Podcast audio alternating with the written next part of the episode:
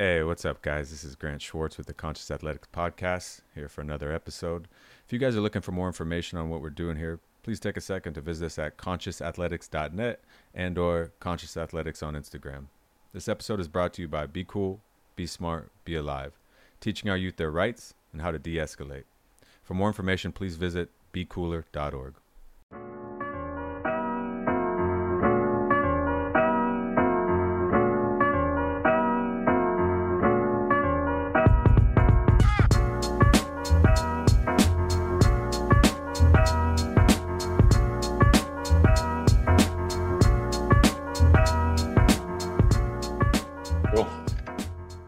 on, guys. So it's me again, Grant Schwartz here, Conscious Athletics. Another episode. If you're here again for this, then you've made it through the first couple, which I'm I'm happy to say because there was some technical difficulties, but uh, feel like we're getting our groove now. Um, on the on the podcast today, we got um, I think someone that's going to bring a lot of a uh, lot of context to the conversation we've been having um, when David Fales, Um, David had a had a, a, a, very very interesting career actually um, from my Wikipedia stalking, but um, definitely not a definitely not a straight path to to his end goal. Um, David grew up in Northern California and Salinas. Is that correct, David? Yep. Yep. Uh, so you know he, he played California football, but it was like that. It was that secondary tier. He wasn't in Southern California. So no, or I mean, Bay Area is kind of nuts too, but yeah, oh, yeah. it's not SoCal. No, yeah, we always we always joke about about uh, the, the, the differences between Southern California football, Northern California football, Ohio football, Florida football, that kind of stuff. But um, at, at that point, you know, David was coming out of high school. Um, I believe you you went to Nevada, correct? Yeah, yeah, I went to UNR. Um, and you at, at that point, um, that was during the same time that that uh, that Kaepernick was there, right? Yeah, he was a junior the year I was there. Yeah, and okay. that was kind of like when he I think he had had a decent year the year before, but he balled out that year and then was kind of started getting on the draft boards. For sure. And then so that and then you were how long were you there at Nevada for? it was there for a fall. I, I got there, stayed there during the summer. Was trying to be like get on on have a a good first impression. So went to all the right. summer training. Um, right. and then was there for a fall, realized pretty quickly I was not going to be Kaepernick and and then before I even made an official decision, Coach Ault pulled, Coach Ault pulled me in in December when they were going to go to the bowl game and said I wouldn't be traveling. And he's like, "You'll never play here. You can stay on um, scholarship wow. like um, Luke. I think I forgot his last name, but his name was Luke. And he he was like a third string guy. Had been on scholarship for four years, but was never going to play. He's like, you can be like Luke, but you'll never play. Why? It wasn't gonna it wasn't gonna take me to the bowl game because I they, I think he had heard that I went and met with a junior college back home, which I'm not even sure how right. how that got around. Um, but I went home like one weekend and I just wanted to see like, hey, if I if I leave, will I have an opportunity to compete at this junior course, college yeah. and get and get a chance to bounce back? And I think someone found out, which is still I don't know why. I, regardless, even if you found out and you wanted me, you you just recruited me a year ago right. Now you're you're done with me. It was it was kind of weird but yeah it just pulled me in and said i wouldn't be traveling. That's a gut punch man. Yeah it was but for whatever reason at that time i was like i was so confident. It was so right. weird. Like that, yeah. at that moment i was like yeah well i want to play so thanks i'm out. No i appreciate the the the the uh the clar- the clarity there. Yeah i mean i guess that's better than in, in certain situations uh like for me like they kind of dragged it on. They're always like no no like you know we, we have plans for you. Like we're gonna put you here. You're gonna you know this that and the other. And so I just kind of got dragged along. So maybe it's better that they just shot you between the eyes and you're able to you know kind of move on and in, in, in a different situation. Yeah, because I kind of knew, like, even before I committed, I probably shouldn't have gone there because it, there was Kaepernick, and he and he's runs a four four. Right. He's running all the time. I am not that. I am probably running like a five one at that time. And but they they but I, I was athletic enough and I could throw the ball well enough that they were like, hey, before Kaepernick, it was this guy Jeff Rowe. It was more of a passing style offense, right. and we yeah, that's what we that's what we want to get back to.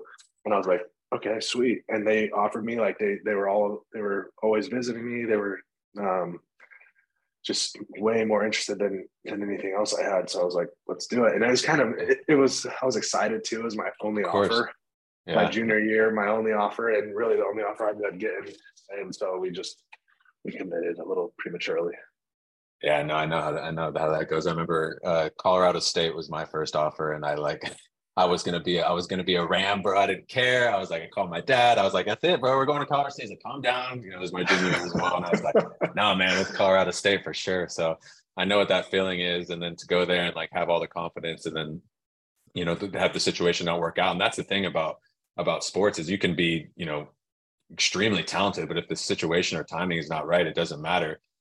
And you know, th- these coaches are they don't give a fuck, dude. They're so cutthroat. It They're happens. So I, recognize that more in the league than I did in college because I think it's a little bit harder for people to recruit high school kids into college because there's such a like if you look at kids in high school versus like their sophomore or third year, fourth year in college, it's like they're not even recognizable. And I'm like, how did you how do you see that? You know, like some guys will take a leap on people that started out as a as like a tight end. Like there's a, a guy that I played with. He started he's a walk on tight end and ends up playing in the league for like eight or nine years as a left tackle well, like, how do you see that? You know, um, yeah. the NFL, I think it's a little bit easier to see the talent, and I'm like, there's so many guys that don't get chances just because there's not enough opportunity up there. Yep, yep. So, so okay, so you're you're at you're at uh, uh, Reno for, or you're in Reno for a year. That doesn't work out. You go back, and then so you're at uh, what was it, Monterey uh, Community College? Yeah, Monterey Peninsula College, and um, I knew the coach, and it was it's like 30 minutes from where I grew up. Okay. Um, such a cool place to go to junior college. Like if you know, like yeah, like Pebble oh, Beach yeah. and Carmel. Like I'm driving Highway One every morning to get to school, and I'm this is just like normal. Right. As like as I moved on and went to different places, like man, such a cool place to to go to junior college. Oh yeah. Uh, right. Was and what was that? What was that like? Uh, you know, taking a step back. Like I know for me, I was always like, man, I can't go back to a junior college. My ego wouldn't let me. Um, so what was that like going back and like taking a step back from, you know, what your dream was, which was to play division one football? Yeah, it uh it was a big learning experience because I still was that guy. I was like, I'm D1, I'm coming back for a year to ball out and then I'm going back to D1. Right. Um, so I definitely was a little entitled and it was like one of the best things that ever happened to me because this coach that I had, Mike Rasmussen, he had been he'd coached division one, been to a different a, a, handful of different schools and he ran it kind of like a D1 program. Um, but he did not care who you were. It was like, it's going to be fair. It's going to be competition and you're going to have to earn everything. And I was just like, really, I have, I haven't earned it yet. Like I'm, I'm definitely the, one of the better players here. Like it right. should, I should be given it almost. And he right. made me earn it. I rotated the first five games and um, was like questioning everything. Like, why did I leave? Did I just mess up? Like now am I never gonna get my education paid for? Right. Um, I was worried about all the wrong things. I'd realized like I don't think I'd ever really competed internally up at that up until that point. Um, right. A little bit at UNR, but like I wasn't really competing. I was the third, fourth guy. High school, I know I was I was kind of the guy through high school. So right. I just remember thinking like I need to focus on what I can focus on. Like pick one or two things that I can control and just get better every day and like stop worrying about what the other guys do and stop worrying about shit I can't control, how many reps I'm getting. Cause I was getting fixated on things I couldn't even control and it was like messing right. me up. Um, I was like not practicing as well as I was. I wasn't playing as well as I, as I used to. So it helped. I learned a lot. I got a lot better in those two years playing versus like had I gone to a D1 and sat for two or three years. So like when I got to San Jose, which a lot happened in between there, Right. I had already like worked on so much shit that I was able to kind of like hang with the guys that have been playing at San Jose. But yeah, so for, for sure. I'll let you go. Yeah, no, that's a that's that's a, that's an interesting experience because I think you hit the nail on the head. There it was like the the the ego check and the and the and the fact that you had to you know come to work with your with your lunch bell every single day at that point in your career because I talk about it often, but I think that's part of you know the reason why a lot of people struggle when they first come in is like you said, like you've always been the guy, and I I, I say being high on your own supply, and, and you see it so much out of these guys um, when they get to school. It's like, who the fuck are you? Like I don't give a shit. Like I was I was this that and the other. I, I played against this guy. I was I was first team that. I was you know I got a scholarship here. Like it's just going to be the same story, and like and the truth is is you get smacked with reality pretty quickly. Sometimes it sets in on people a little bit later, um, like for myself. But like you know, it's it's hard to say because it's you know it's uh, you know they're two different uh, realities, maybe parallel. Who knows? That's a different conversation, I guess. But um, yeah. you know, if you stay at if you stay um, at Nevada, you know, who do you become? Do you end up like, you know, breaking that stereotype of somebody who's like not all the way in? You end up playing, maybe, maybe not. Maybe you sit the bench and then, you know, you, who knows what happens to your career. So like, you know, in those moments where you feel like, wow, like this, I, I, took a step back and then you got there and then it wasn't going exactly the way that you thought. Like, I know you had to have those moments where you're like, oh, man, this was, I, I fucked up. This wasn't the right decision. But because you stayed the course and were able to, you know, to swallow your pride and, and to, to come to work every single day, I mean, I think that probably ended up setting you up, like you said, for great success at San Jose State and then on, and, and then beyond that. So you go to San Jose State, and then what what goes on there? So you, was it like an open competition when you got there? Was there a guy who had been starting for a little bit? What was the story?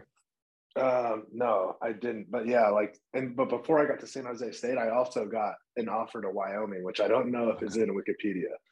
okay, Wyoming, the Cowboys, baby. Yeah, and I I was there for a month. I was gonna go, and I, I mean I was there, but then I realized I wasn't gonna play. So like my whole I got during my time at junior college, I got clear on what I wanted. I thought I wanted to be in Division One, and and I a lot of kids are that way too. They want to go D one, which is fine. It's okay to dream, but like once you right. realize being a backup or a third string quarterback or player at D one isn't that cool. You just want to play. You you miss yeah. playing the game, right? Um, yep. And so I I knew that's what I wanted, and I was okay not going D one because I just I wanted to play.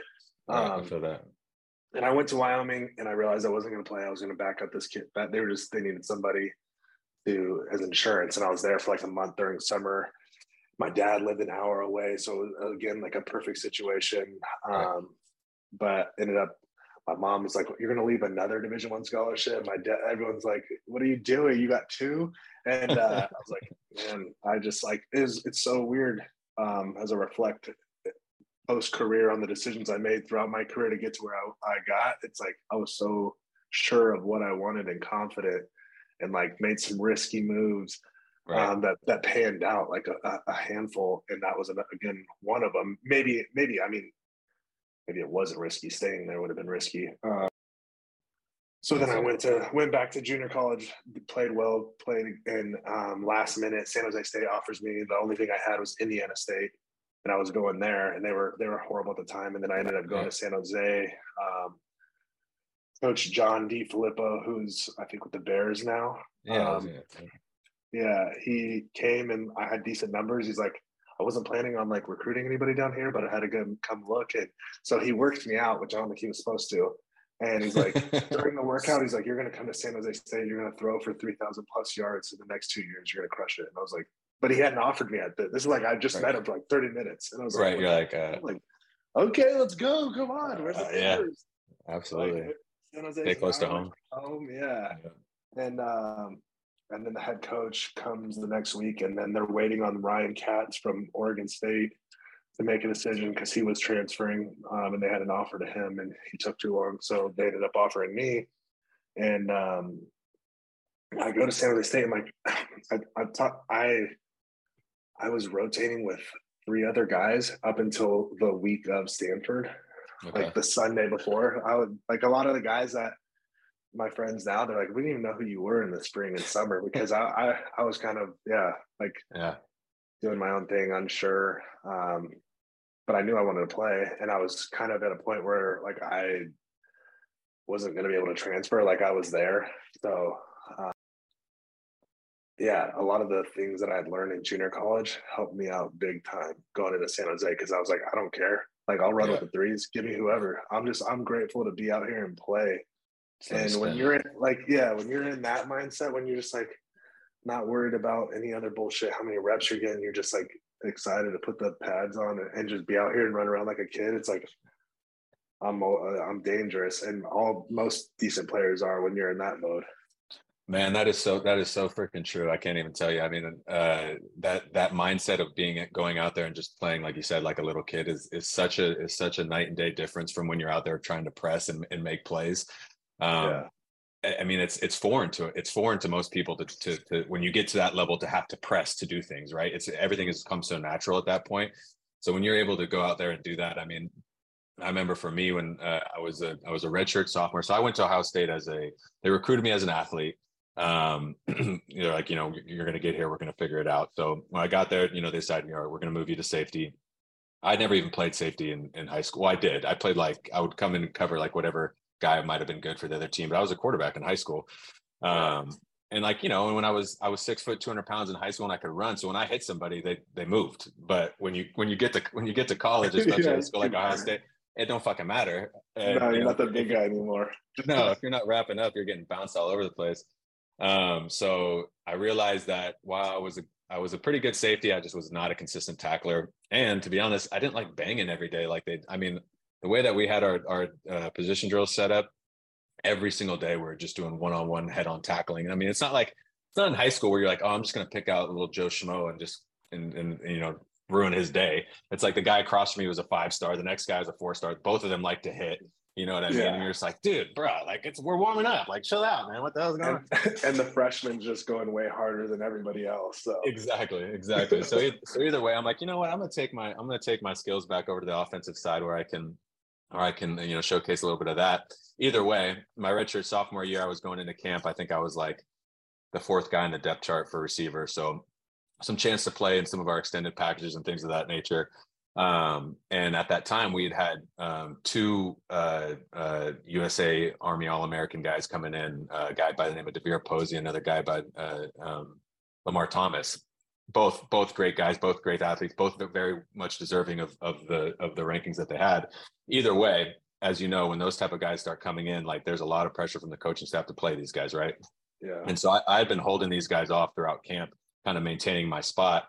Um, and then you know I, I, I can't. It was a two a day, and it was in a, it was a morning practice, and I just had like I had a, a kind of an uncharacteristic drop, and it just got in my head, and I could not catch for like the next like six weeks, and so of course lost my job. You know, was was relegated to the, the you know the third team and all that kind of stuff and like my mental was so fucked up for so like it, it took me a good year to get myself back to just being like you know what dude forget about all this other noise. Like, let's just go out there and play football. Whatever happens, happens. If if if it goes well, great. If not, you know, that's just the way it is. And um, it was a little long winded, but it just was such a, like a, I think that's such an important thing for people to just understand about mindset. Like mindset is so important to to whatever it is. Obviously, sports is very visceral when you have these type of things because it, it's happening in real time. But that applies to life. You know, if you if you're not if you're not coming out with the right attitude and, and putting the, the best foot forward, then there's no way you're going to be successful.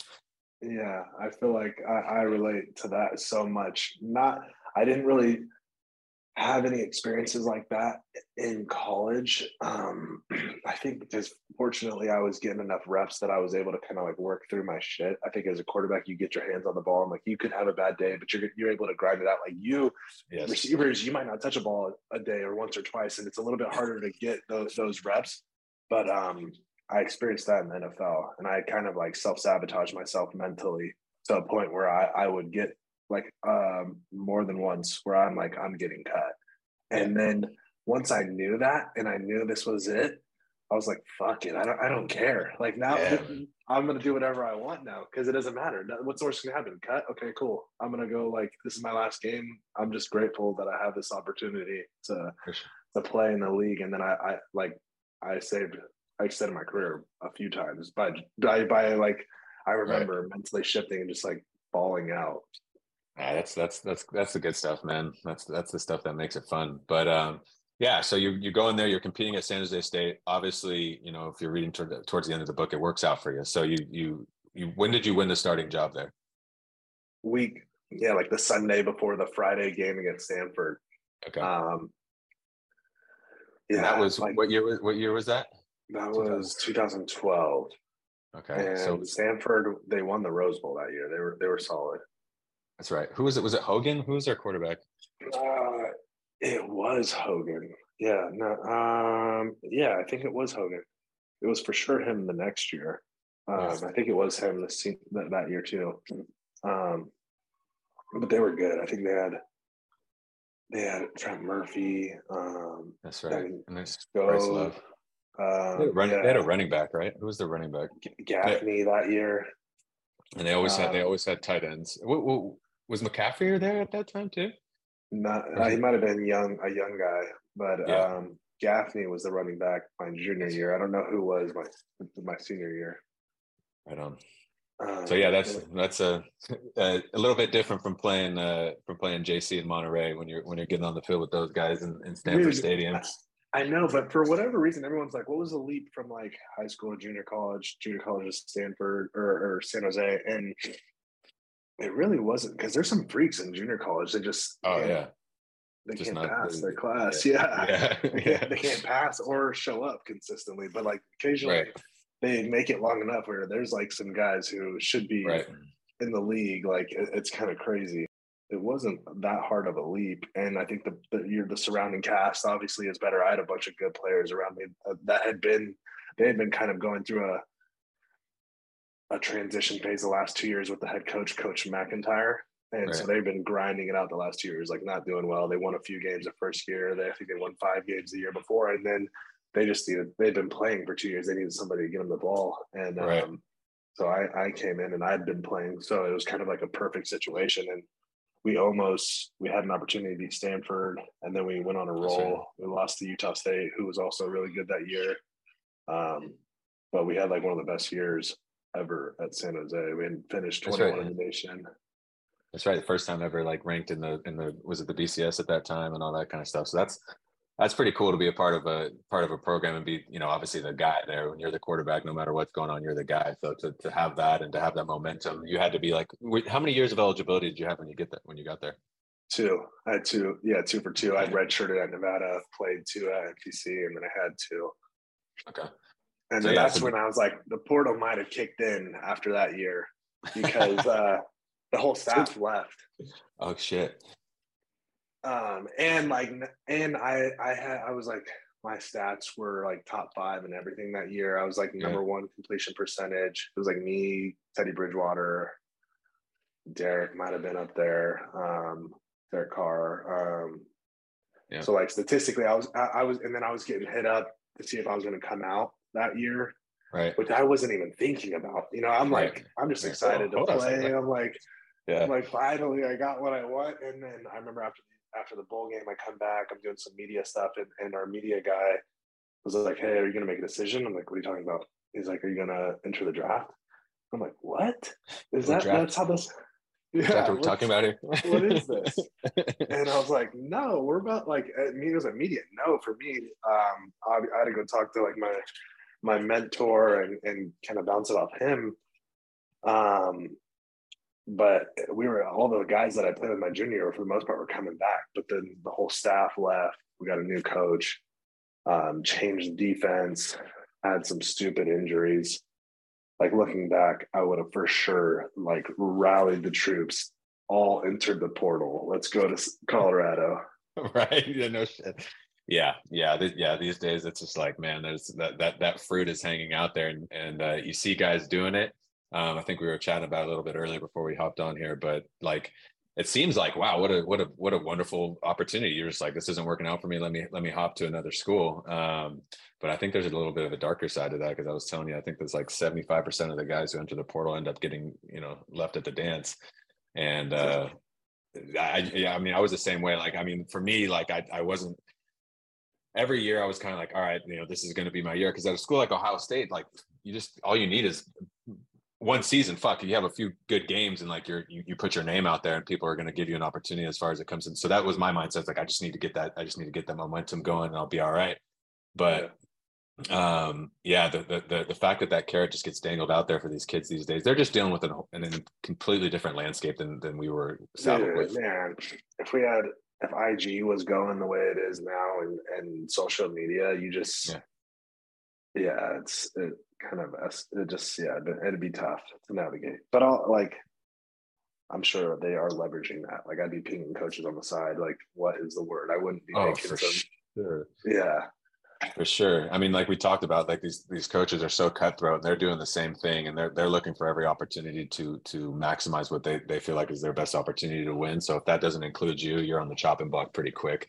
Yeah. And i mean these you know these these these guys are these guys are cutthroat. I mean for me with with dealing with coach tressel during my time you know it's funny because the, the public perception of coach tressel is this you know this this very clean cut sweater vest you know you know man of god type of dude and and he is those he is those things but you don't get to the level that he did and have the success that he did without being cutthroat as well. And he he, he but he's a killer. oh my god, dude! He he had, he's so smart, man. He was such a smart guy, and he would have these snarky little comments. And there there was a there was a point in my career where I had some conflict with a, a, a five star dude who was coming in, and we both played all the same special teams. I, I, I was wearing number six at the time. You see the seventeen behind me, but I was wearing six at the time. And this was one of those guys that they were like bending over backwards for. He was like parade All American, number one inside linebacker, whatever.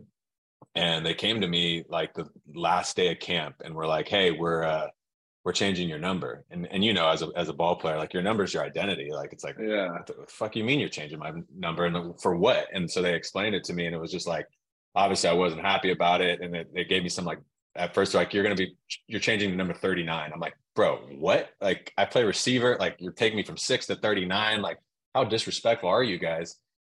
And so I was just like, obviously beside myself. That's a whole nother story. But a couple weeks later, we're sitting there in warmups uh, for practice or whatever. And I was sitting there with Duron Carter, who's uh, Cris Carter's son, was on our team at that time.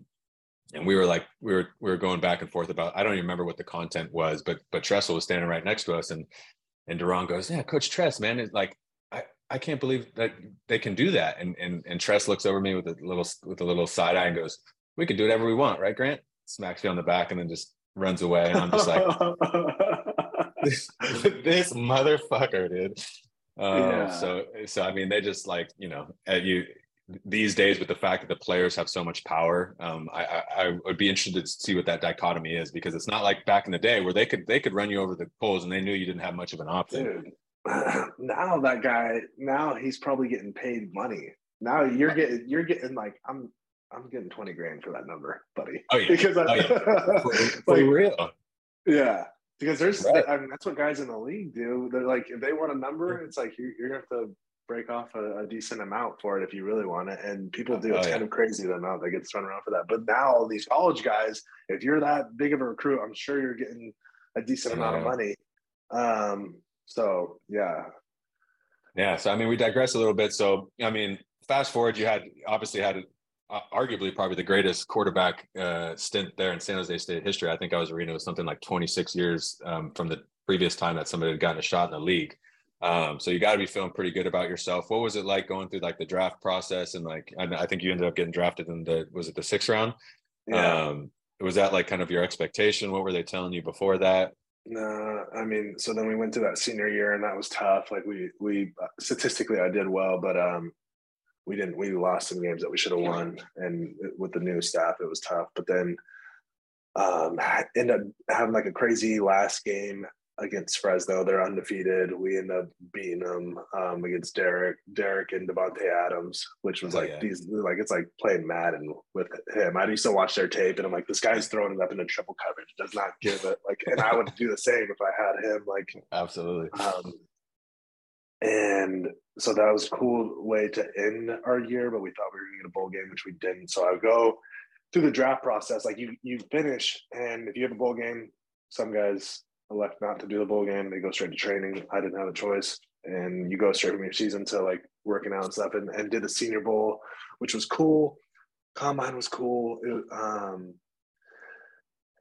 it was a cool experience, but it's not set up for like you to have your best day because up until that point you're trying to you're in a training facility you're eating the best food you're sleeping in your bed you're everything is just set up for you to have your best day every day. And then you get to the combine and you're staying up till midnight talking to these coaches and they wake you up at three in the morning for a drug test. Like you're not eating as good you're not working out like you were um, and then like the third day you have to go do your test and the, and the turf in indianapolis it's like I just it was just a little bit different. My back's right. like getting tight running on it. God, it was, dude. It, it was it was cool to experience it, but right. not, like, I, I wouldn't want to do it every year for sure. Um, oh, no, that's the worst. Honestly, if I the, the last forty yard dash I ran was one of the happiest days of my fucking life, dude. Yeah. Like th- think about what that is though. Like when you're doing like the 40 yard dash is an easy way to kind of the, the microcosm, but like in what other arena of sport are you by yourself with nobody else around you, no starters, nothing. You're starting yourself. There's no, you don't have, you're in space because most of the times you're running the 40, it's just in the middle of the field. So you don't have any really context of where you are. Yeah. And then you're just, and there, and boom. And that's, and if if you're two tenths slower than you normally are, that's the difference between you having a career and not having a career. Like I try to explain that to people mentally. Like it's like that is like one of the most insane things I did in my entire time was when when we were at the you know our pro days or when I was doing my workouts for teams. It's like your entire existence, your 15 plus years of playing the sport, all comes down to this one weird moment. Or for yeah. you in a throwing session, because you know it's obviously yeah. not as important for quarterbacks to run fast, yeah. but um, no, it's a weird, it's weird, weird space. and the amount of money, like if you didn't have great tape that you can make oh, doing well, Matt. You know, like guys, I'm like, who is this? Where's he getting drafted? Oh, he ran like a four three something. Stories um, of his time, man. Yeah. Raiders Raiders picked the guy up in the first round. Nobody's ever heard of him. yeah. No, it's crazy. Um, but it was a cool experience to go through just because you watch it every year and you see it and and oh, then totally. to actually go through all that was cool. Um, and you have your pro day, which which is your it's like similar to it, but you're in your environment. But so then I go through the draft. You have the, I had a few team visits, a few people come out and visit me. Um, and my agent was telling me second, third round, and I'm like, okay, sick. Like second, third round goes by. He's like, ah, fourth, fifth. Fourth, yeah. fifth goes by, and then then the sixth happened, and, and I was super pumped when it happened. Um, Coach Trestman and, and the GM Phil Emery called me, and a few other players reached out, which was which was super cool on that day. But the actual days leading up to the draft and going through it was pretty stressful, just because yeah when you're thinking you're going second, third, and then those days, and you kind of, I know everybody, all the quarterbacks. I'd spent some time with all of them. And as a competitor, you think you're better than all of them.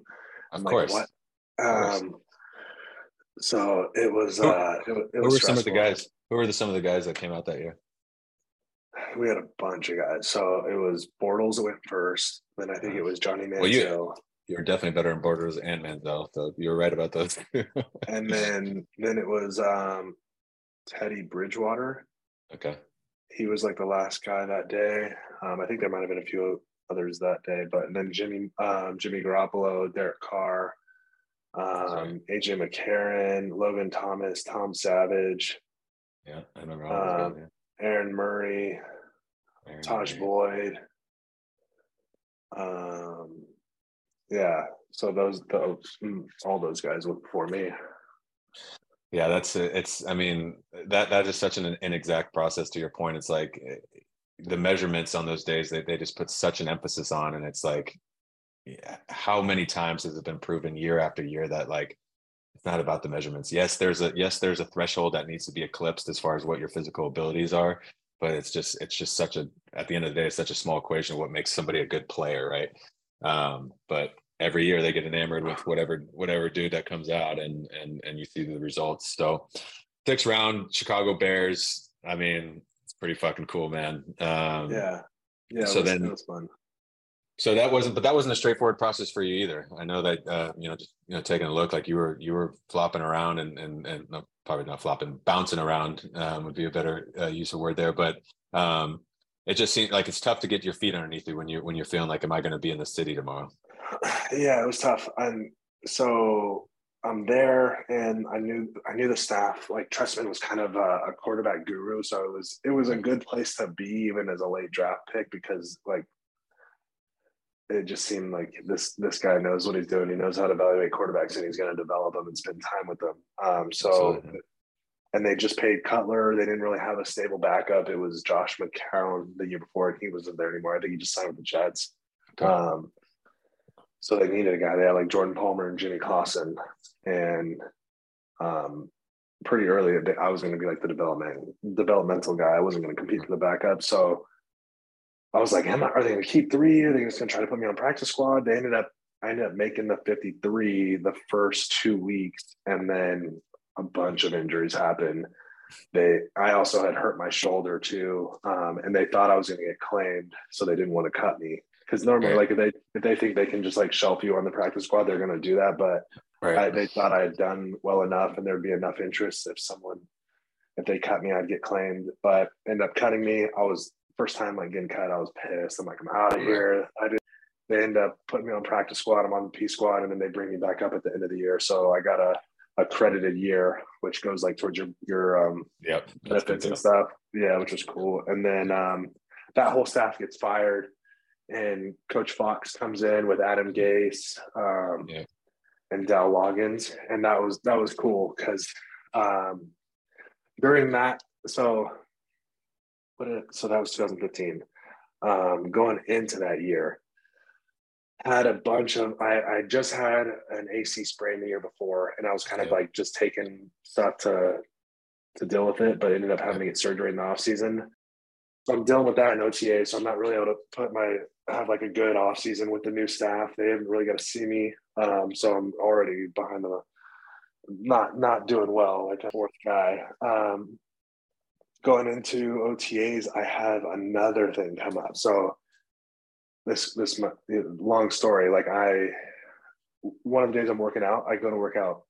I can't piss a drop. Like I, I yeah. So I ended up having like scar tissue back by my bladder that I think was either hereditary or had been there when I was younger, and I, I got hit or something, but it ended up catching up to me and really couldn't piss. So um, had to get like a, a, surgery to cut the scar tissue back on my bladder. And you can imagine they got to do exactly what you Jesus think they got to do. Christ. I had I'm not trying to pass a drug test. I swear I got something internal here. No, I can't pee. and then uh, he, when he went back there to cut the, the scar tissue, he actually nicked an artery. So like a week before training camp, um, I'm doing like some shoulder rehab while I have this catheter. All of a sudden I look down, I'm standing, standing in a puddle of blood and oh, I have, I'm like death grip down there trying to stop the bleeding. I, we have to right. go back to the hospital. He has to do a surgery again and cauterize the artery. Now I can't um, practice all of training camp going into my second year because I'm, I'm pissing blood for like a month. Right. And then I finally get cleared um, three weeks in or four weeks in, the week three preseason. And um, so I haven't practiced a whole lot. They haven't really seen anything. Cutler is kind of my guy at this point, and Dowell Loggains, the quarterback coach, was my guy. Still is my guy. Um, they're like, "You're going to get cut. We're just letting you know this is like your last game." and I'm like, "I appreciate you guys telling me that." So right, yeah, those times where I kind of like been, this was like could have been an end of my career, but they let me know, like they, them telling me allowed me to just be like, "Fuck it, man. I'm I'm gonna whip out the playbook on this one. I'm I'm checking stuff. I, I know this playbook because that's all I've been doing is is playbook and like doing walkthroughs and stuff. So I ball out that last game and they have to keep me, and I end up like saying, I they I end up making. I'm like on the 53 like 10 out of 16 weeks or 17 or even more. They end up um, keeping me on the 53 I think I have to go down to the practice squad, but then the Niners and the Ravens were going to claim me, and they ended up cutting Jimmy and making me the two for the rest of the year. Yeah. So yeah, it was a good year. And then um, the next year, they ended up uh, signing Hoyer, and Hoyer was a baller. He um, been around a lot of good players, super smart. Oh, yeah. um, so he the just, next year, it was tough. I think I just saw he just got signed with the Raiders for another two years. I'm like, this dude, he because he was the quarterback at Michigan State when we when I was in school. So I'm like, this dude is just, I mean, he's maximizing, man. Because he's like a coach, right? He's like a coach player at this point. Super, super smart. Like if you watch him in practice, this guy's sat behind and watched Brady majority of his career. Like he right. is super smart, has answers for everything. I think he's not. He's definitely not as good of a player in games as he is as a right. practice player. But that's he's like a really good practice player. Like you watch him in practice, it's like this dude's right. he's good. Like yeah, man. Um, and he's just got a lot of experience, so he he adds a lot of value to the room because of his experience, for um, sure, and who he's been around, the coaches he's learned from. Um. So yeah, yeah. So then that next year, I, I learned got to compete with him for like OTAs, but then as I'm showing up to training camp, literally the day I'm showing up to training camp, going out to practice, the coach is like, "Hey, you're not competing with B anymore. You're you're going to be rotating with the threes with uh, Connor Shaw, who we just signed last week. It doesn't know shit.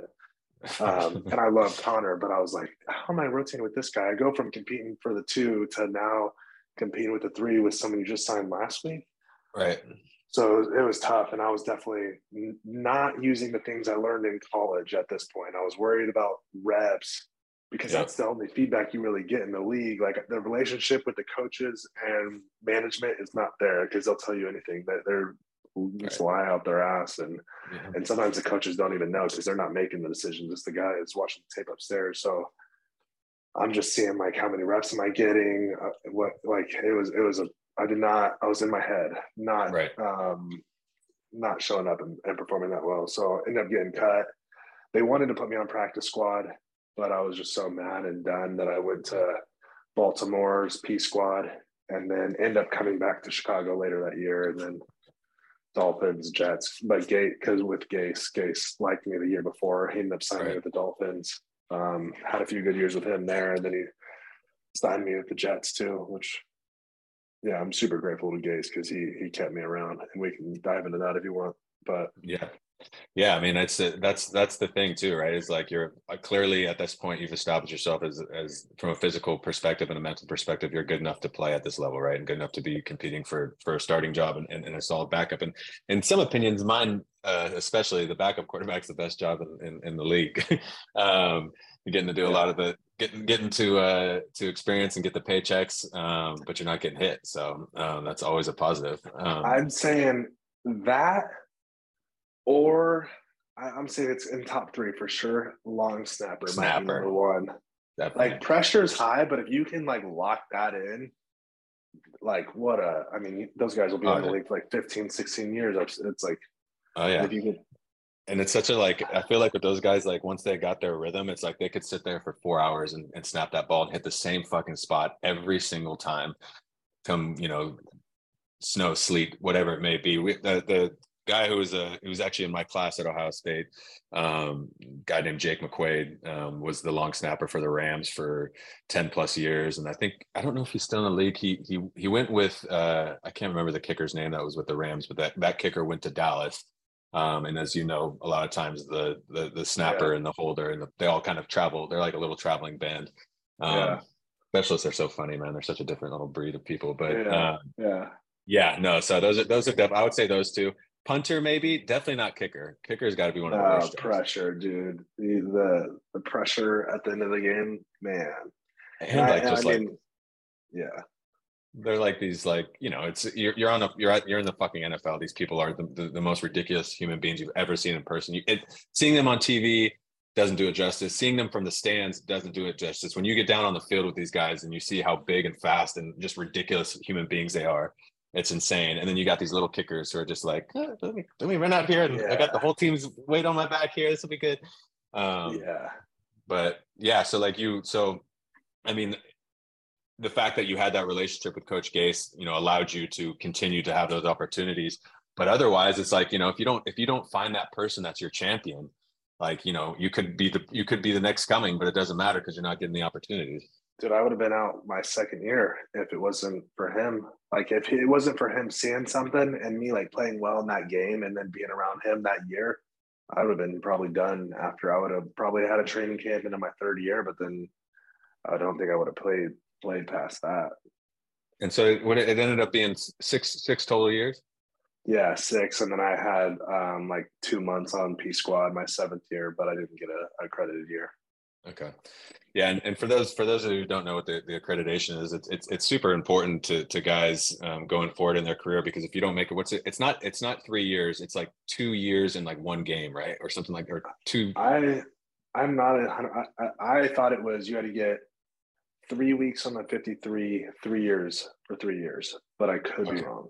Okay, yeah, no, I mean you would you would know better than that, but it's it's it's some kind of weird number and a, a, lot of times you'll see guys get get axed right before they're about to get to that to their to their pension actually being uh, you know implemented so um, to, to have those accreditations is a, is a super big deal and, and it's going to help you out for the rest of your life for sure so um, yeah. that's that's that's what david's talking about um, with with that but all right so like so you know kind of talk about those last couple weeks when you were on the were you on the practice squad with the jets or was it with the dolphins with the jets i i had um made the 53. Well, I got cut and then they brought me back, but majority of the year I was on the 53, 17, and then I made the team the whole year 18. Okay. And then um so talk about like what it was in those last weeks of you of you being in the league and kind of how that whole thing happened and, and what was it like when you're like, okay, I'm not on a squad anymore and you know I'm I'm not going to be playing or I'm not getting the interest that I that I would want to. What was that like? Because that's a that's kind of you know the the the jux of this whole conversation is is like when that yeah. moment comes yeah, so I I was um I was on practice squad and I was kind of I was just frustrated. I was done. I was the backup the year before, and then they signed Flacco, and Flacco had neck surgery from being in Denver, so they needed somebody to fill in. So me and Mike White were competing, and Mike was on P squad the year before.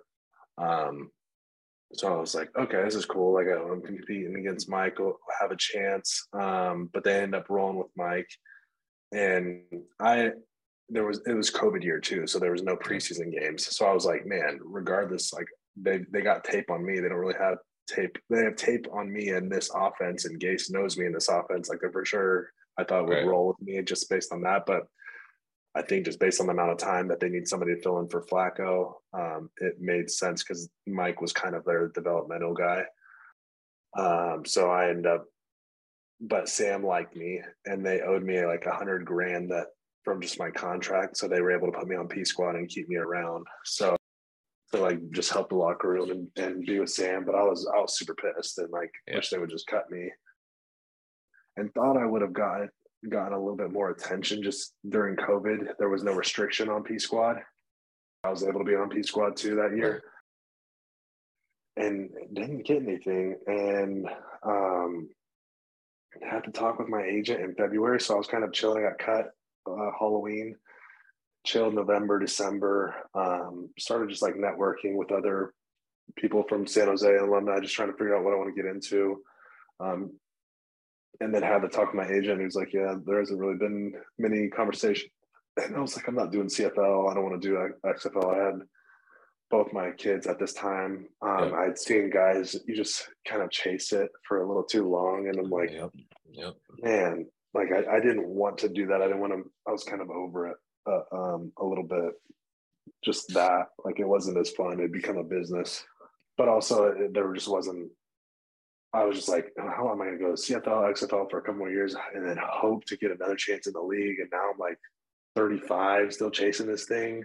Right. Um, probably not making much cash in the CFL or XFL and I also my brother was in software sales, and I'd kind of seen what he the money he was making and doing. I'm like, that'd be enough. Like, uh, and yeah. I could be around my kids and like kind of start this life that I that I knew was eventually going to happen. But so many things you're just not aware of, and, and right. that's just in general. But like so much for athletes and people that have been in in sports for majority of their life and and there was just so that year 2021 was just was tough for me uh, because I, I there I was feeling things like thinking things that I never thought didn't realize uh, like how routine oriented I was how I'd had coaches my whole life how I'd like just been around a locker room and high performing individuals majority of my life yeah. um how every decision I made was really based around football, like in some sense. Like everything I did was around being a quarterback and a football player. And all of a sudden, I was like, I'm not that guy anymore. And I was recognizing how people addressed me differently as like a former NFL football player. And I was like, oh shit, this is weird. Like, who am I then? Like, what am I now? How are you gonna? How are my friends gonna introduce me now? Um, yep. Fuck yeah, that's that's real and it was it was weird and then i i so i like a few things i had coaches was super routine oriented i realized that like that's kind of the trajectory i was on in the first six months i was starting to have like a beer every other night or a couple beers i was eating like whatever the hell i wanted I, um, I was like this is going to go one or two directions like i know it's going this direction and like yeah. i'm not i just don't know where this goes so hired like a, a, health and fitness coach, uh, definitely on like the bodybuilder style, and like got super deep into it because I it was like there was a goal. I was like, I want to be shredded. This guy's right. like, this is what you do. Like, and it was it was like I was back into like my football routine. I had a yep. reason why I was waking up in the morning. I I didn't have to think about food. I knew why I was doing everything. Um, and then you also I, I was seeing progress towards something, which there wasn't much progress in my life at that point. Um, I was doing software sales, but like when you've been in a locker room and playing on such big stages and stuff, like showing up into my BDR virtual team meeting wasn't it wasn't it for me. You know, I was like it wasn't very exciting, and I, I yeah, like I always I need to hit up my old manager. It's like how was I during the? I couldn't have been very exciting to be around because like I'm also seeing the news and seeing these guys get signed. I'm like, how the hell is this guy getting another opportunity? Um, and then so that so I'm like working out harder than I probably did when I was a football player. It's just different, you know. Um, yep. I'm getting lean as shit. Like definitely got in the best shape of my life. Um, but definitely took it overboard. Like I wasn't eating with the yeah. family. I'm yeah. working out three days, three times a week. Like I'd wake up at four, do an hour of cardio, go work out for an hour and a half, come back at like 7:30, eat, do another 40 minutes of cardio, like at the end of the day after work. And I'm I'm just like grinding my ass off, just I don't like because I, I mean it's a. Well, yeah, it's your mind. It's your mind trying to fill that space, right? Because, like you said, you had all the. You're so process oriented your entire life, and you've been doing these things for the last six years at a, at the highest level, and that's that's I think something that that a lot of people don't realize is that you are you're operating at the at the highest level where everybody wants to be the best there. Yeah. It doesn't matter. Like you go to you go to you know whatever you're you're doing software sales or whatever it is you're doing after, and there may be one person in the organization that actually feels that way. The rest of the people there are just there to to to clock in and clock out and get home. Um, yeah. and to and to make that jump is is it's like you're you, you shake your head. You're like, what the fuck am I even doing? This is like you said. There's no juice to it. You're not you're not getting the same reciprocity back. You're not able to speak to people in the same manner that you're able to speak to people in the past. Um, it's, and that's and that's very confusing, man. It's a very confusing time. You're like, yeah, and I'd realized like how I had gone about this first part of my life, I, I had a dream of, of being in the NFL, right? Like I did dream that uh, when I was a young kid. And like, I didn't really dream past that, you know, like I didn't have anything. I didn't know, I didn't have a vision for what life looked like after football. I always thought like, I, you know, when you're in it and you see guys get cut and you know, eventually it's going to end, whether it's on your terms or not.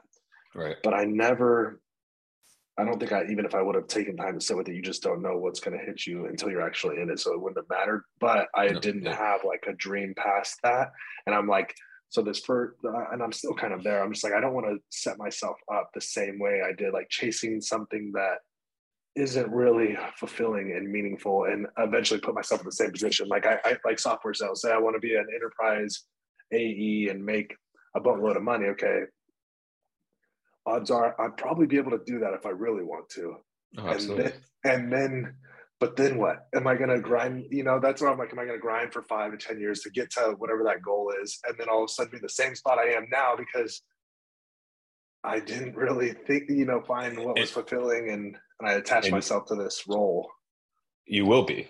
You, yeah. you will be. I mean, it's that that's that's the that's the crux of the whole thing. And I, I, I talked, I've, I've, talked, I think we talked about it with, with ourselves and I talked about it in the past in, in my experience, but like, that's that, that's that was that realization moment for me. And, and I really want to like double click on this because it's, it's a very important moment, but it's like, you're, you're, you're achieving these things or you're putting yourself in these seats where you're like, okay, yeah, man, I'm getting this, I'm getting that, I'm getting, uh, you know, recognized and, and money and, and blah blah blah blah. But at the end of the day, it, it's just icing. You're just icing it over because you're not actually drilling into what's making you happy, right?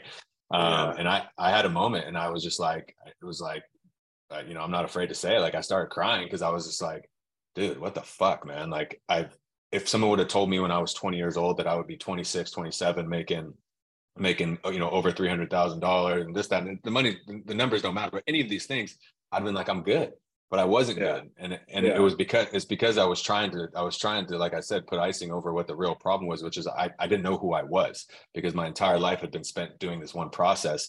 Um, and I, I think it's pretty common for for athletes like that to get into that like overdrive mindset, like okay, like I don't have this focus, so I'm just going to focus on my fitness because I know how to do that. I feel comfortable. It's rewarding. I see the results, all that kind of stuff. Um, and I think the big moment uh, for me was is like wow man i was able to to do these things at a very very very high level with playing sports or or, or working on on myself from a from a fitness perspective or what what if i took that same process and i applied that to my mental space and i applied that to making myself a better person then where would i be? Um, and that's really where this really where this journey began for me. And and to be honest i i kind of have you to thank for to to to get it kicked back up because it was something i started a while back and had always had eyes on but um, you know life happens and, and kids come and and and uh, responsibilities become real and you and you get pulled in different directions but always in the back of my mind i'm thinking man this is just like I, how am i going to sustain this? Because i'm only 35 at this point and you're a few years behind me but like we got a lot of working years left in our lives you know what i mean? And if we're feeling like this now like what are you going to feel like when you're 45 what are you going to feel like when you're 50 like it's a scary it's a scary thought you know what i mean? No, yeah it's terrifying. I think uh, um, a lot of things you said there, but one is like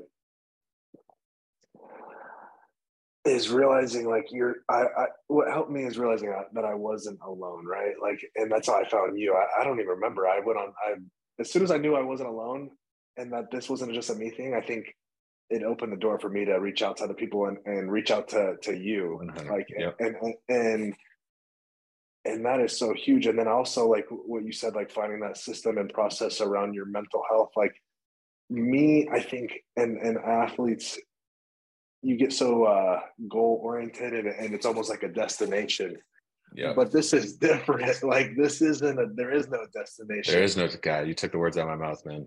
Keep going. Yeah, it's a it's a process and it's like a lifestyle because once you kind of dive into this world, whatever your tool is, whether it's it's meditation or journaling or or therapy, there's so many different ways to go about it. Um, you I, at least for me i realize when i do these things i show up as a better person. I'm i'm i guess i'm just more aligned with how i want to show up for my family. And it's yep. and then and then once you do it long enough and you realize okay when i stop i'm not that person. Like i'm not showing up. So you it's a, it's a continual thing. It's not all of a sudden like you put a year in and now i'm this guy for the rest of my life you have yep. to continually put the same effort in um, and and prioritize it in order to uh, to mentally show up that way. And I think football and sports, um, although there's a lot of things that like I think kind of um, hurt me. I not not hurt me. It, it, helped me. There's so many things that taught me, but I, I identified with it, you know. But I think there's a lot of systems built in for us to manage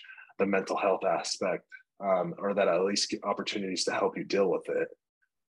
Now more than ever, right? They've really started yeah. focusing on that, which is which is awesome well, like a lot of the stuff that I'm dealing with now or dealt with in that first year never came up during yeah. football. And maybe that's, I think that was something too. I'd realized like, man, I think I used sports as kind of a coping mechanism for, for all the shit that I dealt with in my life from a very early age. Cause oh, you know, course. when you, when you hit this transition stage, eh, whatever, everybody goes through it at different stages.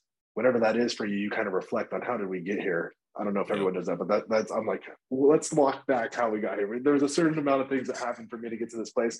How did it happen? Right. And it's like, I'm like, I think I had been trying to prove probably to my parents, like as you like why I'm good enough. And really my dad, if we, we want to go into it, like yes, like, I got a similar story. Yeah, yeah. I wanted my dad to like me.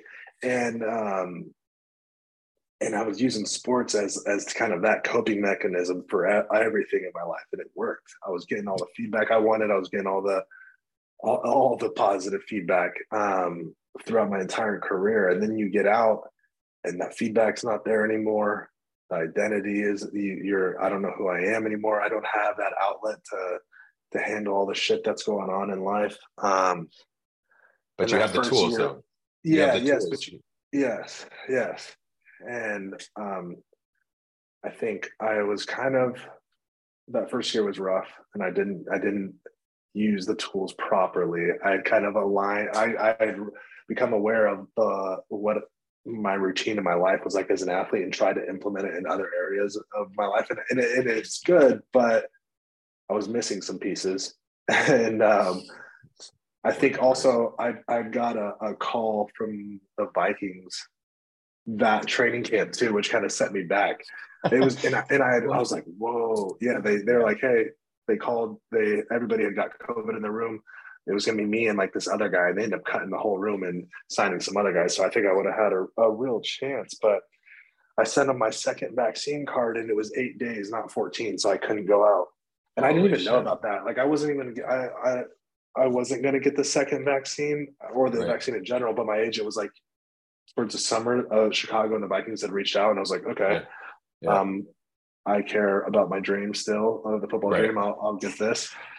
And I didn't know about the 14 day thing, and um, wow. so I kind of like I was literally packing my bag. Um, I sent him my vaccine card, and I'm like, the, the switch had flipped. I'm like, it's fucking go time. Go, like, let's I'm go. We're back. We're back, yeah. baby. We're back. And then uh, he's like, sorry, bud, you can't come. Holy like, shit, dude. Talk about a yo-yo right there, man. Bro, and that and then I'm like Monday morning back in my my meetings as a BDR. Go from Fuck man. BDR too. So so for, for those of you who don't know what a BDR, it's business develop uh business development representative, right? Yeah, yeah. And, and and the majority of these people that are working in these jobs are are, are college graduates. Yeah. Um, so it's like, well, we're all college graduates, fresh college graduates. Yeah. Um, and so to be a person who's who's uh, you know experienced things that yeah, yeah 30, you've, you've you've been in the league, you've rubbed shoulders with all the people and all the things that come along with that, and to and to be sitting there and having that be your day to day, especially in a situation like that where like literally 48 hours before you thought like, wow, this is my chance. And like you mentioned a guy like Mike White, like look at what he did, bro. He got an opportunity, balled out last year and like that's all you were looking for man and and, and that could have yeah. happened to you and and next thing you know you're playing for another four or five years. And yeah. so like where that where that takes you mentally to to to have one foot in one foot out two foot in two feet like back and forth it's just it's a very difficult place to be. And like man that's a that that is a that is the definition of a yo-yo. So to like to, to experience that had, had to have like you said like set you back. And i think some of the things that you said um that are were super powerful to me and, and and and thoughts that I've had myself, but about it not being a destination, right? About it being a journey, um, and that's part of that journey. Is it's it's going to have ups and downs, but if you can stay consistent in your process, um, you'll be able to mitigate those problems, and you won't. They won't be. You know, yes, you know, it's it's okay to be affected by something, but it's not okay for it to for it to trickle down and become a you know who you are as a person. Because um, you talk to so many former former players in whatever sport it may be and there's there's a lot of bitterness that goes along with that. Um, instead of looking at the situation saying man you know like this didn't i didn't it didn't end the way that i wanted it to but man that journey to get to that point was was was something special. So um ugh, god yeah. that's that's that's fucking brutal man. That is brutal. Yeah yeah.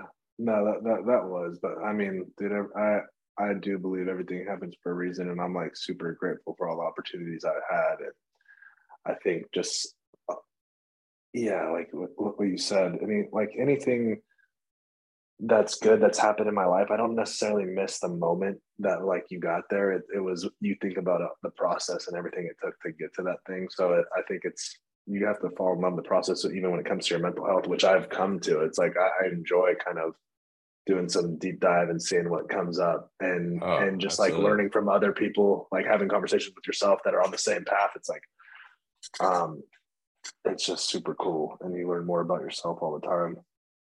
Um yeah it's i mean it's it's it's it's everything to us man. And i think that i think that like hearing stories like yours and like kind of how that process has worked for you like it, like you said it just having the, the the fact out there that there's other people like you and and and have similar stories and they can say wow like I'm not alone in this. I'm not adrift. Like this, this happens to everybody. And I do have yeah. the tools. I do have the tools. I just got to learn how to repurpose them. Right.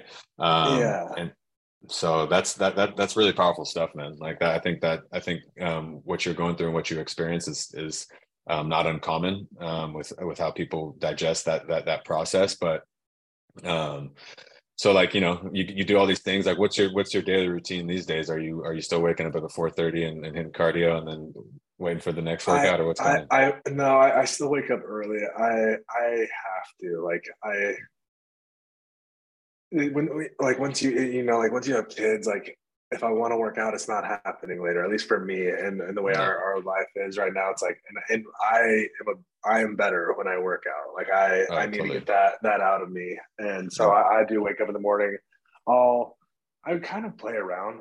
Workout in the morning is always there. I'll try to either journal or do something, meditate, read something real quick, like, um, but it's that's quick, and I'll slam like my pre workout stuff, and then I, I go work out come back, hang with the kids. But um, I'm always like I, have hired different coaches too. Um, just trying to. I'm always like, I think as as players and athletes, if you're trying to get better, you're always trying to figure out what the best is doing, right? Like, and and that's how I was in the league. Like, I was like, what's Brady doing? What's Brees doing? Regardless if I wasn't that caliber guy, I'm like, I'm trying to be that guy. Like, and I went, I went and checked out Tom House, dropped, dropped a boatload of money to figure out that like there is no secret sauce, right? Like these yeah. guys just do the same shit every day and have got way more reps than than me at this point.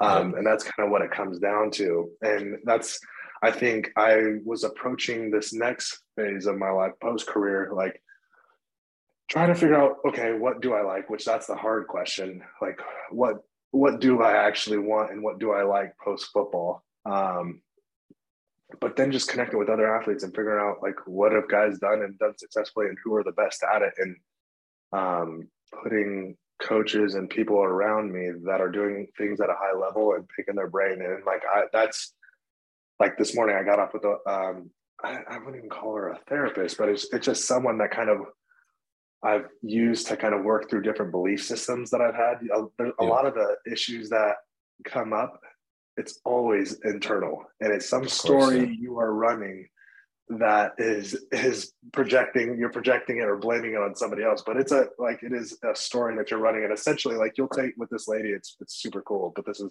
along the lines of like my the mental health that I've been working yeah. on is like you'll yeah. take a triggering event, right? And literally break down like how did you see this person? How did you feel? Um, what do you think they should have done? You're just like breaking down this 30 second event and why I got emotional and triggered and what they should have done.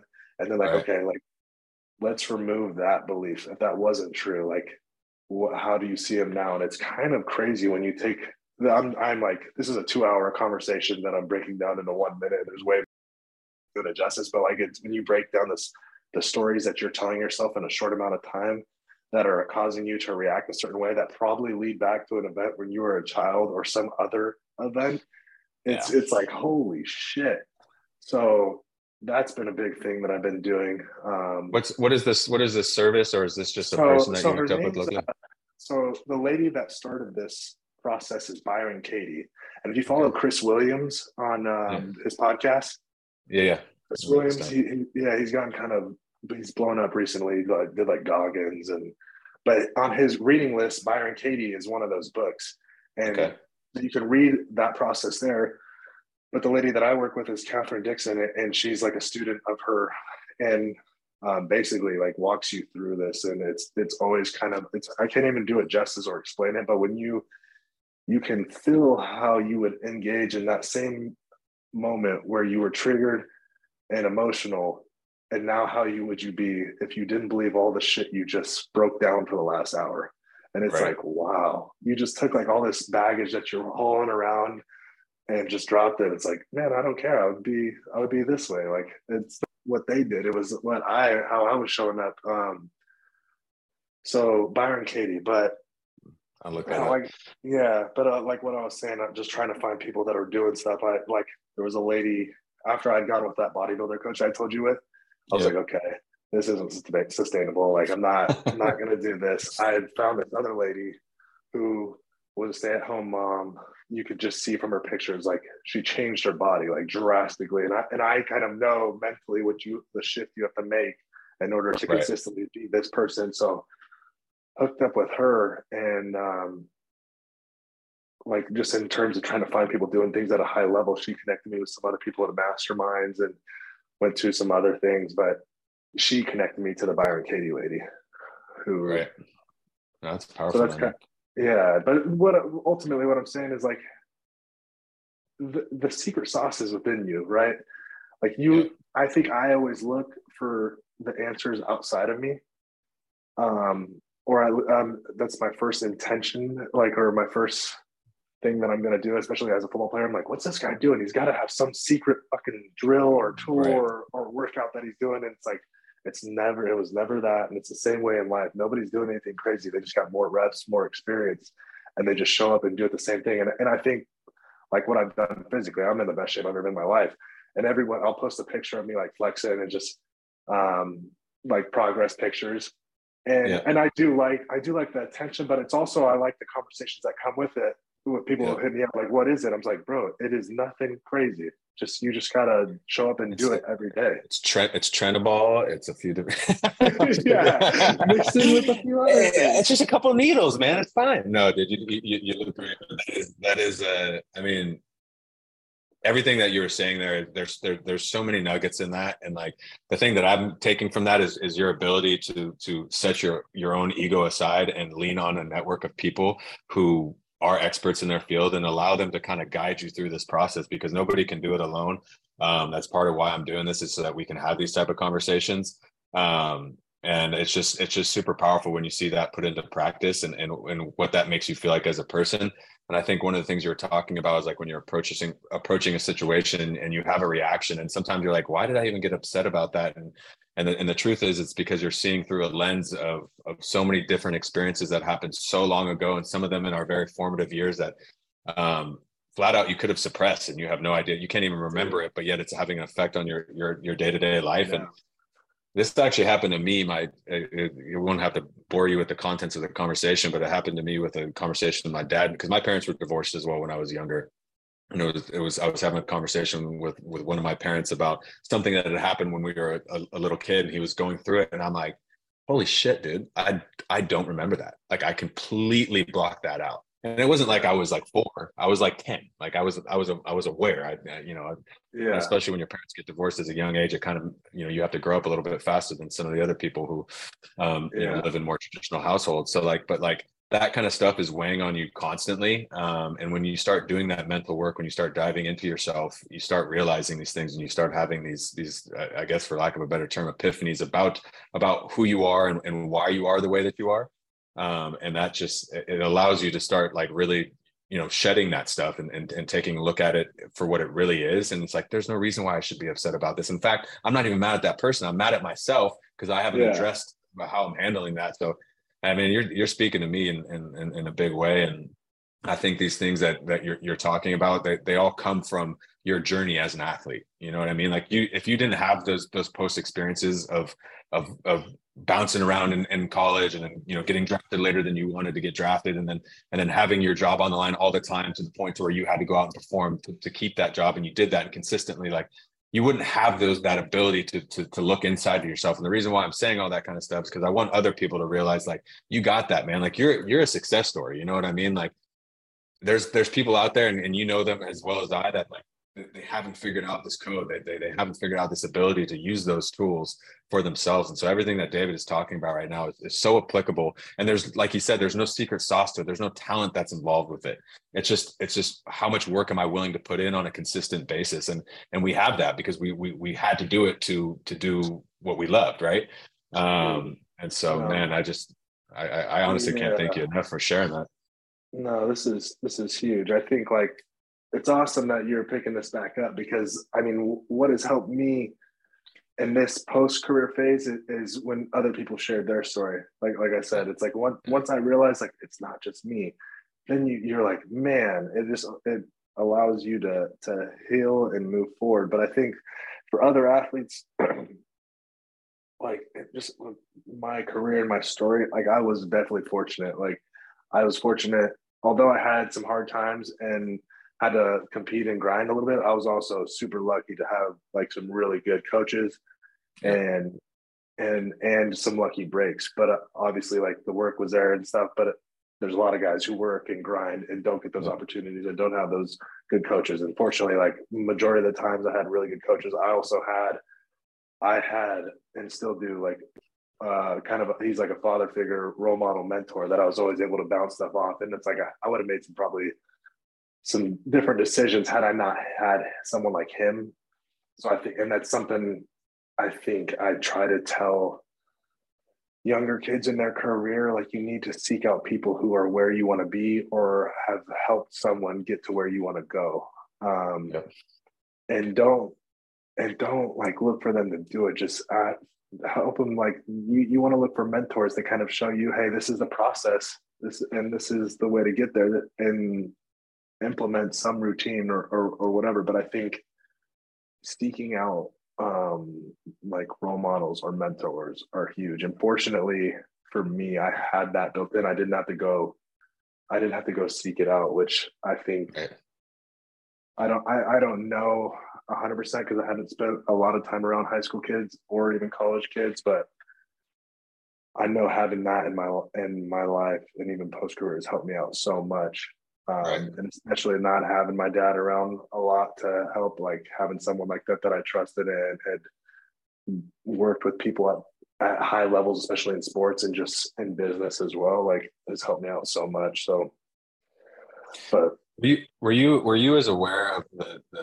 like the mental aspect when you were playing i mean playing quarterback is such a cerebral process and and so any anybody who's able to do that that level they're, they're coming with a level of intelligence but did you realize like did you realize how important that mental aspect as far as like leaning on people and having conversations and you know really laying yourself bare? Because when you talk to those things uh, that's what's important about talking to to a therapist or talking to somebody who's a professional at doing this because you know whether you like to say it or not like if you're just talking to a buddy about it you're going to hold back some of the finer details. Um, but having a conversation with a professional like that is allows you to really kind of get to the core of the reasoning. Was that something that that you saw while you were playing or was this just something that kind of uh, maturated after the after the fact um i think i i think I think I was always like, I, I mean, I wasn't aware of, of the stuff obviously that I'm going through now, but I, I definitely like one of my strong points was being able to communicate. And I think that's why a lot of people at the teams I was on, on respected me because of my ability to not only perform and show up every day, but then I would be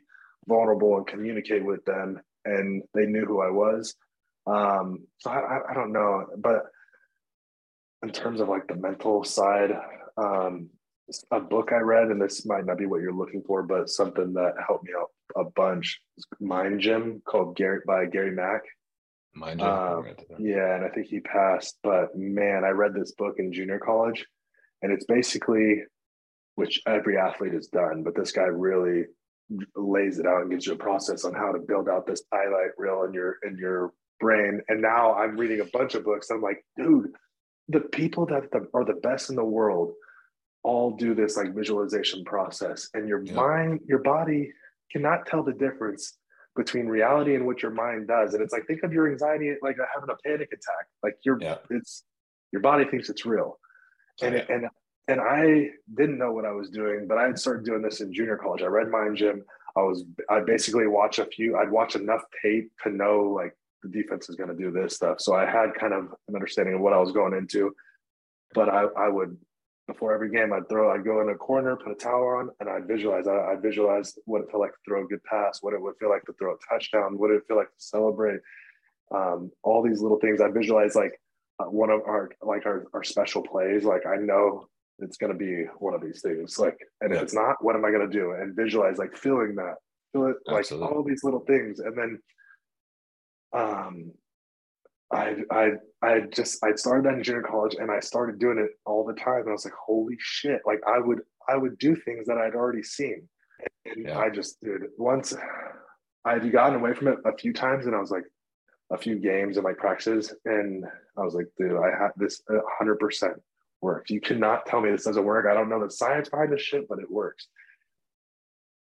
Uh, you just listen now. I think there's just so, so, much more access to things to high performing people. They always talk about this. They had a vision.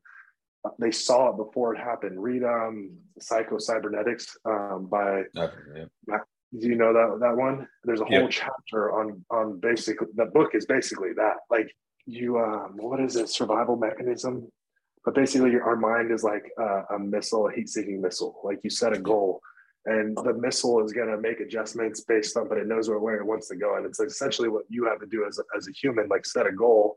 That's the starting point and then you're going to start seeing things in your life or that attract you. It's kind of like law attraction it's the secret yeah. and stuff but there's a, more of a science to it. Uh, joe dispenza yeah. talks about it no it's it's real man. It's real. The, the mind is the mind is is beyond beyond our comprehension as far as what its ability to do and with the visualization and setting yourself up for those moments. And really there's a there's a book that i i, I read um and because i you know i obviously i get super into the like the you know the consciousness of everything and like perception and all that kind of stuff and, it, and to me it comes back to obviously it all comes back to the brain and i was like all right well how is this how is the brain working? Like how is it perceiving my surroundings right now? And that's what this book is about from a from a, a medical perspective. This guy's a, like a neurobiologist scientist whatever accreditation he has super smart guy. It's called being you um, and basically it's a it's a breakdown of how our brain perceives our realities um, yeah. and it's it, and the way that they they, they describe it is um, if you want to go look it up it's called bayesian yeah. bayesian reasoning and what Bayesian reasoning is, is just uh, basically taking an accumulation of, of multiple different sources and then coming out with the best possible guess of what's going to happen. Um, and that's what our brain is doing on a constant basis. So everything that you've experienced throughout your life, your brain is interpreting that storing it away and then using it as a crutch really to create reality for you. Because our perception like when i see when i see my hand move i'm not actually seeing my hand move. My brain doesn't work fast enough to actually see that movement. It just knows that my hand has moved in this way so many times that it's going to be over here.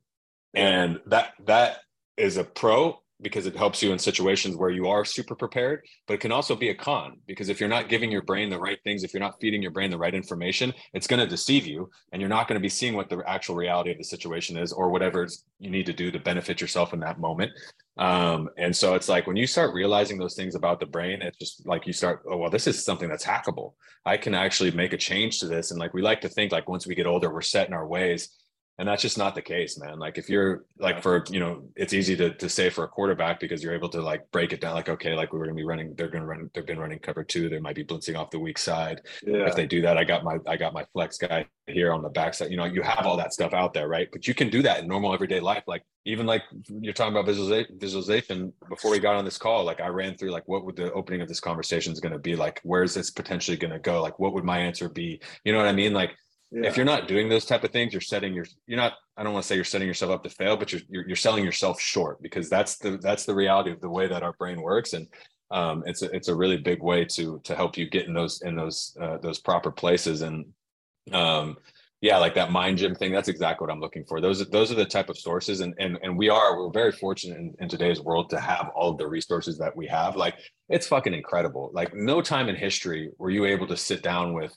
a neurophysicist and an astrophysicist and they're able to have a conversation about something seemingly unrelated and then put it together. And like now now you have this huge understanding that you never could have possibly imagined having previous to. And that's a yeah. that's a far that's a far flung situation but um, you know the resources are out there. Um, you know if you if you have the if you have the want to be a better person like you just got to go out there and, and, and put your foot in the water. And i mean for me, it started with podcasts and then it, it, rolled into to apps. And then I started, you know, reading and doing all this kind of stuff, but it's a, it's a cascading effect. And um, if you're like, if you're like us as, as former athletes and, and you have a hunger and it's, it's funny because my competitiveness rolls into my reading list.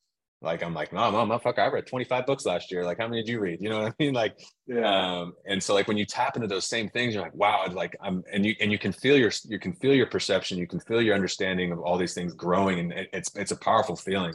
Um, and that feedback, uh, you know, allows you to continue to do those things. Um, and and you mentioned something in the beginning about it not being a destination but a journey, and that's that's that's so spot on, man. Because um, you know, I think the easiest way to do that is like working out. Like you could work your ass off for 20 plus years and you take six months off and you're gone. It's all gone. Yeah. It's all yeah. gone. And that's the, that's the same way about your mental space, you know? I think like uh, along the lines of the visualization, I think everyone is doing it, whether they realize it or not, but most people are, are at least uh, to my knowledge, at least like with just my experience with like my wife and other people, it's like you're doing it whether you want it or not, whether you're using it to your benefit or not, you're probably manifesting bad shit in your life. Exactly. So you're doing it whether you want or not, but you may be telling your story or seeing the worst case scenario. Because I realize that I'm like, dude, I've I've whatever I've gotten clear on, I've kind of manifested majority of shit in my life that I've wanted. Right. Like whether it happened in the timeline, maybe not, but eventually I, have been able to get it. But I think I've also manifested the bad shit in my life too, because. I've kind of at, at, times in the NFL, my wife said this to me, and I and I didn't even realize. She's like, she she uh, had told someone, maybe maybe it was another therapist or something. I don't know, but that basically I had I had like self sabotaged myself because I I was like lacking. I lost all confidence. I was kind of thinking about all the worst case stuff. And I kind of got in a, an opposite rut of visualizing the positive and seeing myself go out there. And I was like, dude, I think the more conversations you just have and become aware of um, you're doing it whether you're using it to your benefit or not is is a question. Yeah that's that's a very very very strong point. I think i think kind of in that same vein about the visualization and we are talking about like kind of you know the, the interpretation of our realities and and who we are. And you were saying like uh, we were talking about before we got on camera about like your kids and about like when you're they're with the, your mom the mom they're they're they're one way when they're with you they're another way when they're with both of you guys it's a whole nother and and that's how we all are as people you know what i mean? And i think yeah. um i think a lot of a lot of times for for for anybody in life but when you have a big transition and it's like okay like you go back to like your hometown right? And like you may have grown a ton in that time that you left your hometown but I, I noticed this with myself. I would go back like I would go back and I would start saying and doing things that I used to do when I was younger. And I was like, what, what the fuck yeah. is that? Like, I haven't, yeah. I haven't acted that way. I haven't presented myself in that way since I was 18 years old or when, since I was 20 something years old. Like, yeah. what's going on here? And it's because your brain just like, it just slots into these into these mindsets and i think that's a very it's a very dangerous thing right because when you leave when you leave uh, you know this life that we were we're, we're talking about and you and you and you a lot of times for most of these most guys like for me i was fortunate i had a couch to go sleep on i had my parents i know i had friends and all this kind of stuff but for a lot of these guys and girls like they don't have anything to go back to. They go back to their houses and, and they're not there anymore or the support system was never there in the first place. And next thing you know you're hearing about this guy or this girl and you're like they they did what? They're in jail they're they're they're alcoholics they're drug addicts they're they're uh, they're working at a, a, lower level position than they should be or whatever it may be. And you're like what happened to them? And I, I, really think it is is that like people they don't consciously think about this and so their their brain just goes oh i know how to operate in this situation. You're going to be this person again. And it's not who you are and who you've become. It's it's just who that you were at that persp- at that particular time. Um, and it, it's it's it's a powerful it's a powerful momentum that's difficult to to change if you're not aware of it. So you know doing this mental work and and putting yourself in that in that space of questioning the way that you're interpreting situations is is a huge huge first step and that's the thing it's the first step. And then that's when the work begins because you can't really work on it if you're not aware right? But that's yep. so so like people it's nice because you become aware of it and you're like oh wow that's why that happened. But then all of a sudden you get whatever that situation or whatever it is that you become aware about yourself it keeps happening. And you're like what the fuck? I'm aware of it and it keeps happening. But that's yeah. when the work starts. Then then like you wouldn't have an opportunity to work on it without um becoming aware of it. Um, I had something and it completely lost me, but yeah, it's tough to hang on to all the thoughts that go scrambling. No, we, we, well. we got a lot of good stuff, but I, um, I, oh, something I was thinking of, I don't know if it was what you just said, but like what has helped me also is just the power of networking. And I mean, obviously that's how this conversation is happening. Um, but it's helped me in so many things. And I wish I would have taken advantage of it earlier in high school, in college, and the NFL. And I did it in the NFL, but like I didn't realize how fast opportunities can come until like post career. And I wasn't really looking for opportunities. I was just looking to connect with like minded people and just like genuinely curious. Like when I, I believe I, I reached out to you. Yep, and it was because I, yeah. And, and I, um, and because you had gone through a sim- very similar thing and then i did this is exactly i reached out to you because i saw you transition you were in software sales and then i saw your ig on the podcast and i was like this yeah. dude is speaking my language and it's just, yeah, no. it's, it's and then also and, and i literally i dude I, I just wanted to i'm like how's it been how are you doing like what's yeah. what's the road look like ahead um and was looking for nothing but just to connect and I think when I try to tell that to other guys in the league, it's like, don't, they're like guys trying to get into tech sales. Um, yeah. Like genuinely just be curious. Don't, don't reach out to these guys because you might not like it, but just learn a little bit about the lifestyle. And then you get to understand what they've done to get to there and and potentially maybe they might like you enough to refer you and then you get an opportunity and that might happen but don't go into it thinking that you just want to learn and that that's more valuable than any other opportunity but like the more times you do that you might recognize something that you can add value to right? Like there's just so much power in networking and it's not it doesn't need to be like a I think like a transactional thing, which I think in in as athletes and in football, I, I, think I was kind of wired that way, right? Like it's like not everybody can win. There's going to be a winner and a loser in football, and I think I, it's it's hard for me to get out of that sometimes. But in this world in life, after everybody can win, and and and uh, and truly believing that and understanding that is huge. And I think and for athletes like that some i forgot who said that but i was like it's so true in sports it's always a winner and loser whether it's it, it internally the team you're going up against there is no win-win. But right. in life it is win-win. And if you genuinely reach out and network and you're curious you just want to learn and connect with like-minded individuals there's so many cool things that have just like naturally happened and that i've been connected to just from being curious. 100% there's there's a quote i gotta look it up because it's it's so good I have I have a little note file on here of all these all these quotes I have, but it, it's basically it, it talks about the moment of taking action and, and all the things that come with after that. Let me see here. Bear with me. Very good. Okay. It's by William Hutchinson Murray, who I don't know who the fuck that is, but he was a smart person. yeah. It says, until one is committed, there is hesitancy. The chance to draw back, always in ineffectiveness, concerning all acts of initiative and creation. There's one elementary truth, the ignorance of which kills countless ideas and splendid plans. That moment when de- the, the moment one definitely commits oneself, then providence moves too. All sorts of things occur to help one that would never otherwise have occurred. A whole stream of events issue from the decision, raising in one's favors of all manner of unforeseen incidences meetings and material assistance with no man which no man could have dreamed of would come his way. Whatever you can do or dream you can. Begin it. Boldness has genius power and magic in it. Begin it now. Um, so i mean that just basically exactly what you said there. And it's like you don't know what's going to come from putting yourself out there.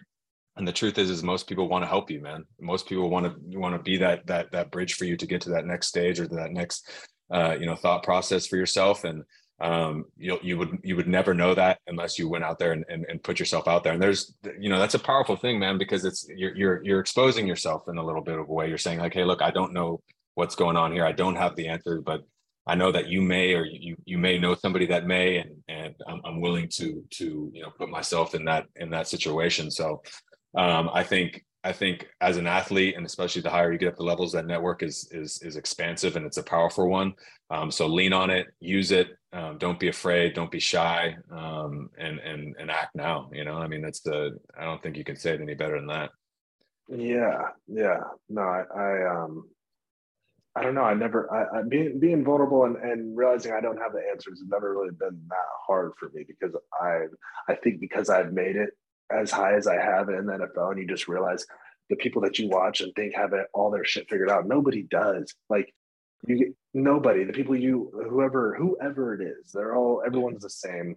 They just they've again probably worked a little bit longer, a little bit maybe harder, and have a little more experience and are further along ahead. But they still go through the same shit, the doubt, the whatever it is that you're going through. They just figured it out but um the networking is just so huge and and not engaging it in a transactional stage is huge. I think that's as athletes i realized like what do i say? It's like bro what are you curious about? Like just look right. at the guy's history. It's like i just want to know you were an athlete like how has it been? I would imagine right. you've gone through very similar things like what'd you do? What like what worked what didn't work? And do you like for me reaching out to people in software sales is like do you like it? Do you are you happy no. yeah. Like, uh, I'm, jo- I'm, jo- I'm, joking. No, yes, no, you're you're you're spot on there, man. You're spot on, and I, I it's uh, it's funny because the, the guys you're, you're talking about, like it's they, you see them and it's like wow this person must have un, unbridled amount of confidence and and and and you know the ability to do whatever they want because look at what they've been able to accomplish but that's that's not the case and um, whether it's in sports or whether it's in business or or whatever it may be. I mean, I've worked for for Fortune 50 companies. I've I've rubbed shoulders with with people that you've heard their names multiple times, and and you're like in your mind you're thinking, yeah, man, they got it all figured out. And then you sit down and have a conversation with them or go through sales process with them or whatever it may be, and you're like, oh, you're just guessing too. Okay, all right, well yeah. that that and that's a comforting feeling to me because yeah. coming up you're always so worried like man i'm never going to know enough. I'm not going to be able to position myself to be successful blah blah blah blah. But the truth is is nobody else does either and they're, they're all just doing the best that they can um, you know given the circumstances. Now you know a lot of them are doing the things that we mentioned and they're very consistent in those processes and that's why they're consistently in, in these situations. But i mean everybody's faking it till they make it man. That's just well, that's just the reality I think that's the thing too, uh, with along the lines of the networking, is you realize there's a common theme. You know, like there's a few things that start showing up. You're like, okay, he's doing the same thing. He's doing the same thing. He's doing the same thing, and that's where, yeah. like the visualization thing that I that I was talking about. I'm like, or being grateful. Like some of these high performing people, I'm like, I keep hearing this like the secret sauce of just like flipping their mindset from having a great being uh being grateful process. I'm like, no way this could be it. But like yeah. it just keeps popping up. I'm like, there is some shit to it and um, absolutely. so that, yeah that, that's one thing. I think it, uh, whatever you're navigating whether it's sports um, in the software sales it's like go reach out to those people who are performing well. Learn a little bit about but don't reach out to just one. And you're the more you keep reaching out and just being curious you start seeing these common themes. And then there are a few things that keep popping up that you can just like all right i'm going to focus on this this and this and then let's get that in before we start adding more more shit to the fire. For sure man Yeah, I mean, I think we're coming up on close to a, a two-hour mark yeah. here, so I don't want I don't want to talk people to death. But um, ton of great stuff in here, dude. I, I really appreciate appreciate you hopping on. Um, I mean, like we talked about in the past, like if I felt like you're reading my mind and vice versa. Um, and that's yeah. a powerful thing man, because it really comes down to the thing that we mentioned a few times is, is you're not alone and that there's people out there willing to help you and that have had these experiences before you and are currently going through these things and and, and they're definitely willing to share and, and and give you the little nuggets that allowed them to get over the hump. So um, david man i really appreciate it. Um, we'll definitely be in touch after this. I know i know you mentioned a few things um, as far as like some of the sort resources. What was the what was the when we first talked what was that network that you said you got involved with that was helping uh, former professional athletes make that transition? the pro athlete community um, PAC and i think they are going to be like bridging into other sports than just football. Okay. And and like again talk about just networking and like opening up opportunities like again, I think you need to spend time with yourself, figure out what you like and want. But then once you kind of have an idea, having access to like a, a resource like PAC, where there are people at the highest levels that they give you access to, it's like, man, it's huge. And the people that are running it, I know and are, are great people, but pro athlete community, it's Caleb Thornhill and um, Chip Paucek. I'm going to say his last name wrong, but he's a CEO of 2U. Okay. And again, just kind of a crazy story on how they got together. But yeah, look into that pro athlete community. Yeah. So check that kind of stuff out, guys and girls. I mean, there's just there's so many resources out there. Obviously, reach out to, to us if if you feel like uh, you, you want to have a conversation. But um, it's you know it's people helping people, man, and, and that's what this whole thing is about. Is just is trying to give voice and, and let people know they're not alone. So appreciate you guys hanging on with us for this time. Um, David, we'll be in touch, like I said, and uh, thanks for the time, man. Yeah, I appreciate it, Grant.